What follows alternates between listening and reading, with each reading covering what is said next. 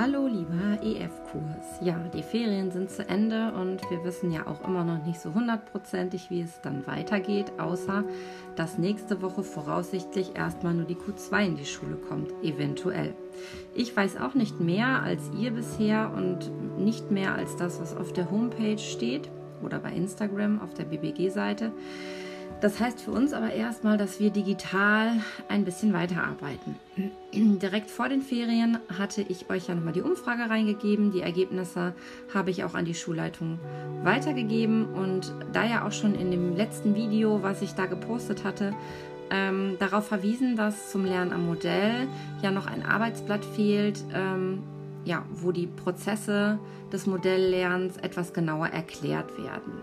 Das ist jetzt auch schon die erste Aufgabe nach den Ferien für euch. Ich stelle euch das Arbeitsblatt zur Verfügung. Ähm, ich habe das jetzt so in drei Abschnitte aufgeteilt.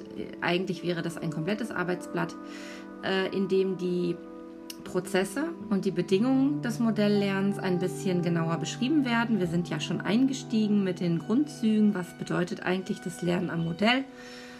Das ist dann mit Albert Bandura ja in Verbindung zu bringen und der größte Unterschied, das hatten wir ja auch schon erarbeitet oder ihr habt das erarbeitet, war ja auch, dass ähm, das ein aktiv gesteuerter Prozess ist und dass dort eine vermutlich eine Manipulation, so wie es beim Operanten oder beim klassischen Konditionieren geschehen kann, ähm, weniger möglich ist. Das heißt, das Individuum kann ja auch selber entscheiden, was ahmt es letztendlich nach und wählt ja bewusst aus. Ähm, darum geht es jetzt in dem, in dem nächsten Arbeitsblatt und dort werdet ihr das etwas genauer aufgegliedert wissen. Ähm, die Aufgabe dazu findet ihr auch mit in den Materialien und zwar sollt ihr eigentlich nur den Text lesen und Wichtiges markieren und aus diesem Text eine Mindmap erstellen. Diese Mindmap soll jetzt so für euch strukturiert sein und ich denke, das gibt der Text eigentlich ganz gut her, dass ihr ähm, ja mit Hilfe eurer Mindmap in der Lage wäret, einen Vortrag über das Lernermodell zu halten. Das heißt, eure Mindmap soll für euch, ne? Macht es ja auch für euch, äh, so strukturiert sein, dass ihr, wenn ihr dann vielleicht in zwei, drei Wochen nochmal drauf schaut, immer noch wisst, worum es geht.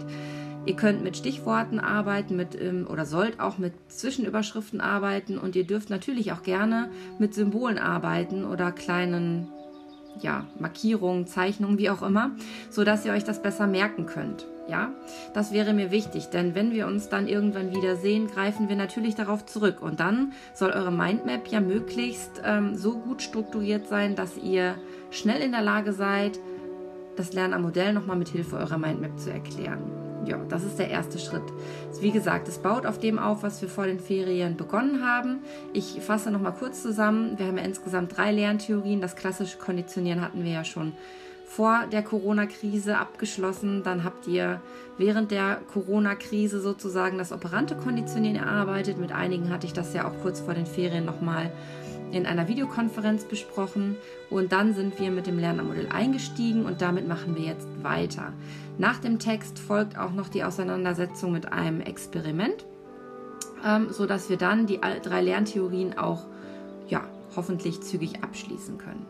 Ich hoffe, das war jetzt für euch erstmal soweit klar. Ich hoffe natürlich, dass ihr auch alle fit und gesund seid und sobald ich irgendwas weiß oder eure Stufenleiter irgendwas wissen, wie es dann weitergeht, wann ihr wieder in die Schule kommt, werden sie euch oder ich euch ja auch ganz zeitnah in Kenntnis setzen.